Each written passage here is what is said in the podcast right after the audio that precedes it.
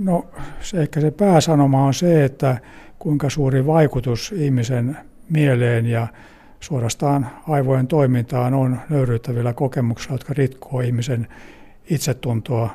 Ja siitä seurauksena sitten ne pahimmat oireet on tietysti on depressio, jota sitten ihmetellään ja pyritään hoitaa pelkällä lääkityksellä, eikä lähdetä korjaamaan useastikaan sitä, että mistä nöyrytyksestä se aiheutuu. Ja toinen Suomessa hyvin yleinen seuraus, jota psykiatri pyrkii auttamaan, niin on esiintymispelot ja siihen liittyen ujous, joiden takana on nöyryttäviä kokemuksia ja vaikka ne on arpeentunut ja ihminen on ikään kuin unohtanut se, mitä hänelle on, mitä hänelle on tapahtunut, niin aiheuttaa sellaisen tietokoneohjelman ihmisen aivoihin, jotka hän pyrkii välttämään tilanteet, joissa hän voi tulla nöyryytetyksi, esimerkiksi esiintymiset.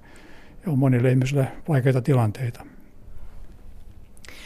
Tämä nöyryytys on todella vahva sana. Minkä tyyppisistä kokemuksista nyt puhutaan, kun puhutaan nöyryytyksistä?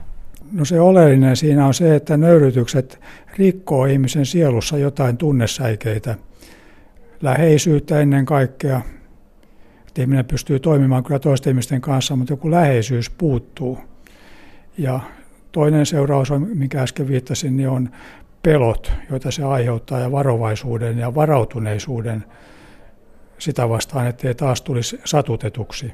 Ja ennen kaikkea se sitten nöyrytykset rikkoo ihmisen itseluottamusta, mutta myös luottamusta toisiin ihmisiin. Rikkoo itsekunnioitusta, ylpeyttä rohkeutta.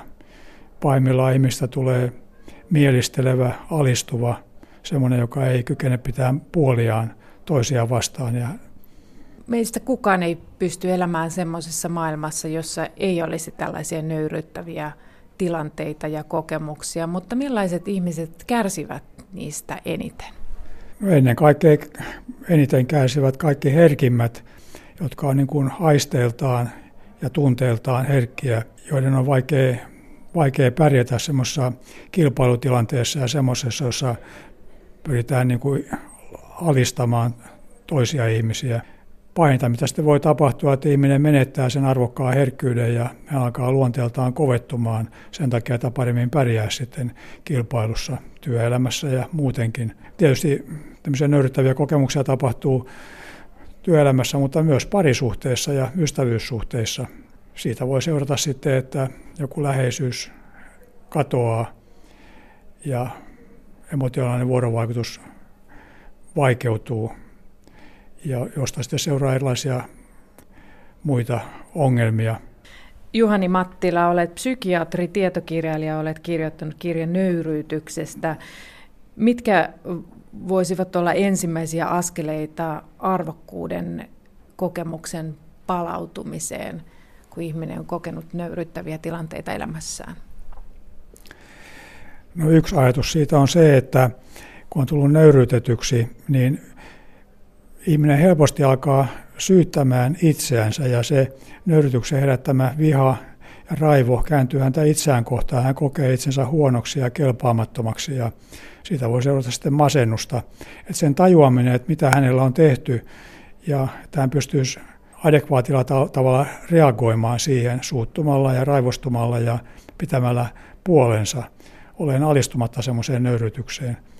Ja jos toinen ihminen nöyryyttää ilman, että huomaa, itse huomaa sitä, niin se on syytä niin kuin huomauttaa ja ottaa asia esille eikä vaiheta. Mutta aina nöyryyttäminen ei ole tahallista, että ihmistä nöyryyttää myös todellisuus. Että se, mitä itse ihminen haluaisi, niin se ei aina onnistu.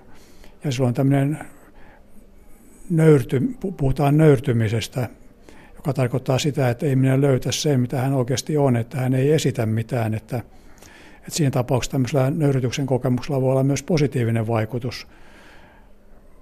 Se niin kuin rikkoo sen epäaidon ja jäljelle jää se aitous.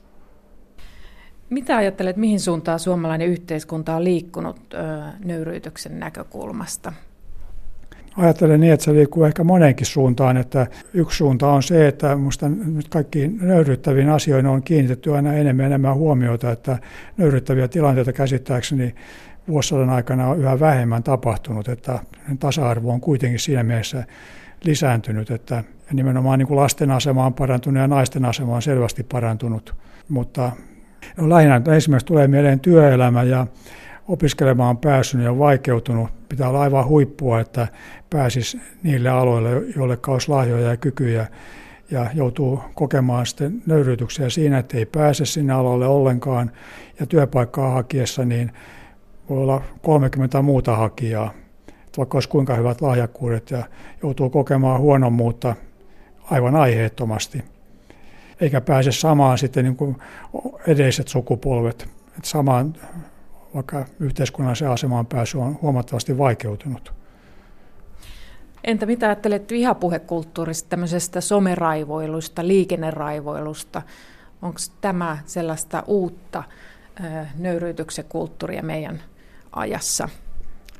No kyllä, no kumpikin, että jos ihmiset purkaa sitä, sitä, niitä omia kokemuksia, kun itse on kokenut tulensa nöyrytetyksi, niin ikään kuin kostaa sitä eri paikoissa sitten nöyryttämällä muita raivoamalla liikenteessä tai somessa sitten haukkumalla toisia, jotka monessa tapauksessa lähenee kunnian loukkausta, mutta se tapahtuu sitten nimimerkin suojissa.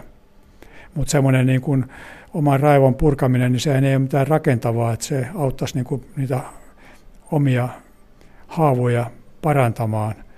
Että se on vaan niiden kostamista. Että semmoinen aito toipuminen vaatii vähän toisenlaista, että tulisi itse ymmärretyksi, ne omat traumat käsiteltyä. Juhani Mattila, viime aikoina julkisuudessa on paljon puhuttu seksuaalisesta häirinnästä ja somessa on levinnyt laaja kampanja, jossa ihmiset avautuvat siitä, miten heitä on häiritty seksuaalisesti. Mitä ajattelet tästä? Mielestäni se on erittäin positiivinen kampanja, että tämmöinen tulee esille, koska se antaa naisille mahdollisuuden kertoa, mitä hän on kokenut ilman, että tulisi leimatuksi sitten huonoksi tai heikoksi, koska semmoista tapahtuu paljon semmoista alistamista ja nainen, nainen yleensä kokee sen sitten jotenkin omaksi häpeäkseen tai alkaa syyttelee itseensä, että hän teki niin tai näin tai olisi pitänyt paremmin puolustautua. Mutta kun kaikki lähtee yhtä aikaa siihen, niin se on, se on helpompi tuoda esille tämä epäkohta ilman, että tulisi leimatuksi. Tähän seksuaaliseen häirintään liittyy selkeästi äh, siitä vaikeneminen, eli sitä, jota on häiritty, vaikenee. Mistä tämä kertoo? No se kertoo, kertoo suojautumisesta, että jos siitä ei vaikene, niin aina pelkää, että häpäistään sitten ja sanotaan, että miksi et sä puolustanut, puolustautunut tai kuinka sä nyt oot noin heik- heikko ja hauras ja eikö sä nyt ymmärrä sitten miehiä ja tulee niin kuin lisää nöyrytyksiä, lisää syytöksiä, jos menee sen loukkaantuneisuuden paljastamaan. Että se on niin kuin itse suojelua toisaalta, vaikka sillä, että sen kapseloi sisäänsä, niin sillähän on sitten huonot seuraukset kuitenkin, että parempi olisi pystyä reagoimaan ja suuttumaan silloin, kun suututtaa ja tuomaan sen loukkaantuneisuuden esille ja sen, että on väärin kohdeltu.